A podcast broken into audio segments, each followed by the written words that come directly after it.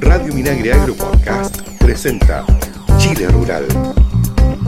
Amigas y amigos, ¿cómo están ustedes? Bienvenidos y bienvenidas a una nueva edición de Chile Rural. Como cada semana vamos a acompañarlos este en esta oportunidad con información, importantes actividades. Tuvimos recientemente un nuevo lanzamiento bibliográfico interesante que tiene que ver con la cultura mapuche, así que no se lo pierdan. También tendremos temas de género, información de actividades del Ministerio de Agricultura y sus servicios a lo largo de nuestro país. Junto a Cristian Blauer en la edición de sonido, la periodista Paulina Muñoz en los contenidos y quien les habla Luis Órdenes, les damos la bienvenida entonces a Chile Rural.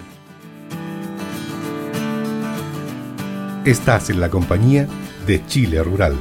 Bueno, eso lo adelantaba al inicio del programa porque más de 650 especies animales y vegetales retratadas a través de la cultura contemporánea mapuche forman parte del libro Fauna y Flora en la cultura mapuche, un aporte a la educación ambiental, obra escrita por el lingüista Necul Painemal, que fue diseñada y publicada por la Fundación de Comunicaciones, Capacitación y Cultura del Agro Fucoa, con el apoyo de la Fundación para la Innovación Agraria FIA, ambas ligadas al Ministerio de Agricultura y que fue lanzado esta semana. En palabras de su autor Neculpa Inemal, el documento involucra una revisión de diversos textos etnográficos, escritos coloniales y memorias encontradas en las comunidades de los espacios territoriales de las comunidades mapuche, huilliche, pehuenche y lafquenche, en las que aún se refugian los antiguos conocimientos ancestrales sobre el entorno natural en el que se desarrolló nuestro pueblo.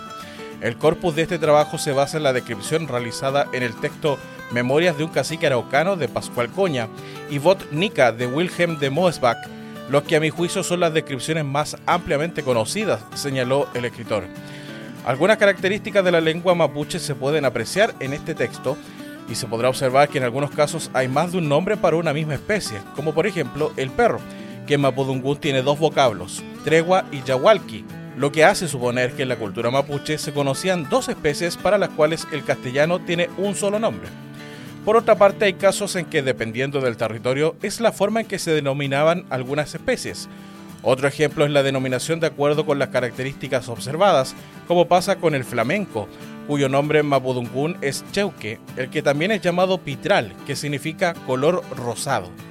Sobre este último punto es válido aclarar que la categorización de especies usadas en el libro Fauna y Flora en la cultura mapuche constituye una propuesta para aproximarse de una mejor forma a dicha cultura, razón por la que las especies se agruparon en relación con los elementos del entorno, como agua, aire y tierra, no constituyéndose estos en un hábitat único, sino que más bien referencial con fines pedagógicos. Bueno, este libro está disponible para su descarga gratuita en el sitio web de Fucoa, www.fucoa.cl.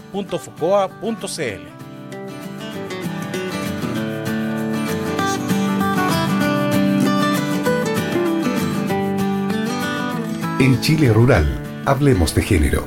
El Servicio Nacional de la Mujer y Equidad de Género, CERNAMEC, abrió las postulaciones al programa 47 que proporciona a mujeres responsables de niños y niñas de 6 a 13 años acceso al servicio de cuidado en apoyo a su participación en el mercado laboral.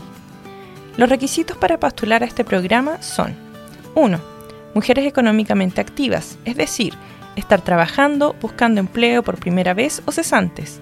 También pueden participar mujeres que se estén capacitando o nivelando estudios para una pronta inserción en el mercado laboral. 2 que tengan entre 18 y 65 años de edad. 3. Que requieran el programa preferentemente todos los días de la semana. 4. Que trabajen y o vivan en la comuna donde se implementa el programa, o que los niños y niñas estudien en establecimientos de la comuna. 5. Que sean responsables, madres, abuelas, tías, madrinas, hermanas u otras, del cuidado de niños y niñas que tengan entre 6 y 13 años de edad.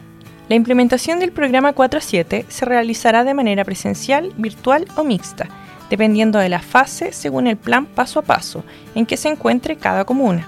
Si los talleres son en modalidad presencial, se deben cumplir a cabalidad las medidas sanitarias establecidas en los protocolos de los Ministerios de Salud y Educación. Si se ejecuta de manera virtual, se requiere contar con acceso a Internet a través de teléfono celular, computador o tablet. Para conocer las comunas en que se implementa y postular este programa, te invitamos a ingresar a cernameg.gov.cl.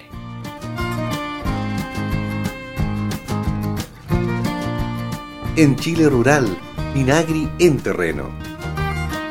Ya es momento, como siempre, de revisar las principales actividades del Ministerio de Agricultura y sus servicios a lo largo de nuestro país. Y comenzamos contándoles que con la finalidad de mejorar la atención de las agricultoras y agricultores de la región y particularmente apoyar al desarrollo de la pequeña agricultura que se ha visto afectada por la escasez hídrica y los efectos del cambio climático, la Comisión Nacional de Riego CNR y el Gobierno Regional de O'Higgins inauguraron en Rancagua una oficina regional en el marco del programa de transferencia para el mejoramiento de la gestión en riego región del Libertador General Bernardo Higgins.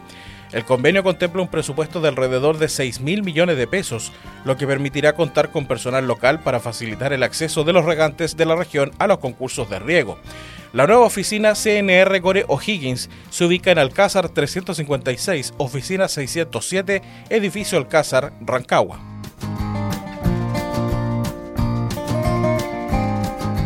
Y en otras informaciones les contamos que 6.000 nuevos pasaportes de la ruta de los parques de la Patagonia están disponibles desde esta semana para los viajeros que visitan las áreas silvestres protegidas del Estado, quienes agotaron rápidamente los documentos existentes para la primera etapa de lanzamiento de la iniciativa desarrollada en conjunto por CONAF, Cernatur y Fundación Rebuilding Chile.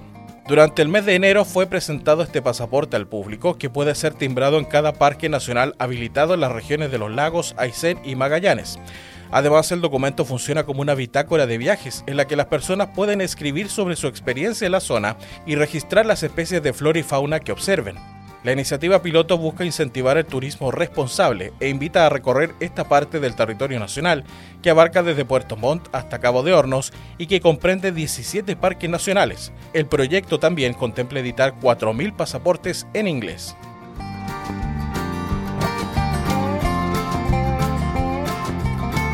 Y en la región del Maule le contamos que cerca de 4.000 vaquillas fueron despachadas a San Vicente Terminal Internacional en el puerto de Talcahuano tras cumplir el periodo de cuarentena obligatorio para animales en pie que serán exportados al mercado asiático. Se trata de la primera cuarentena de 2022 que se realizó en tres predios de la provincia de Linares, habilitados para este efecto y bajo el permanente control y vigilancia del Servicio Agrícola y Ganadero SAC. Desde el año 2015 la región del Maule cuenta con predios habilitados debidamente autorizados por el SAC para efectuar estas cuarentenas de preembarque para ganado bovino que se exporta en pie. Se trata de un periodo en el cual los animales son revisados para detectar enfermedades como paratuberculosis y leucosis y se les aplican vacunas, antibióticos y antiparasitarios. Al 23 de febrero, el SAC había supervisado 18 cuarentenas que han permitido la exportación de 20.718 vaquillas a países de Asia y Medio Oriente, tales como China y Turquía. El año con mayor número de cabezas de ganado en cuarentena de preembarque fue el 2021, con 11.155 animales en nueve cuarentenas, todas supervisadas por SAC Linares.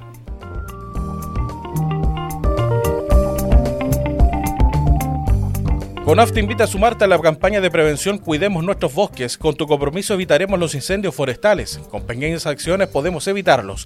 En zonas de interfaz debes cortar y reducir la vegetación cercana a tu casa.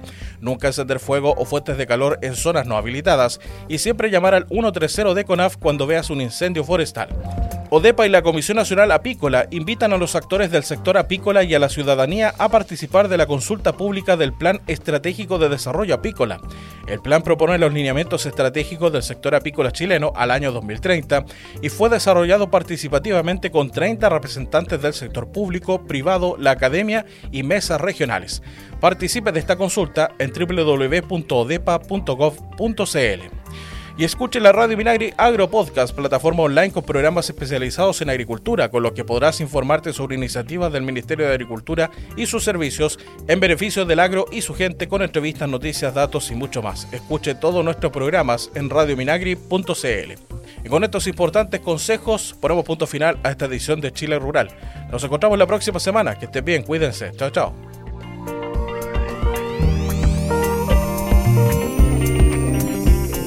Chile Rural es una iniciativa de FUCOA del Ministerio de Agricultura.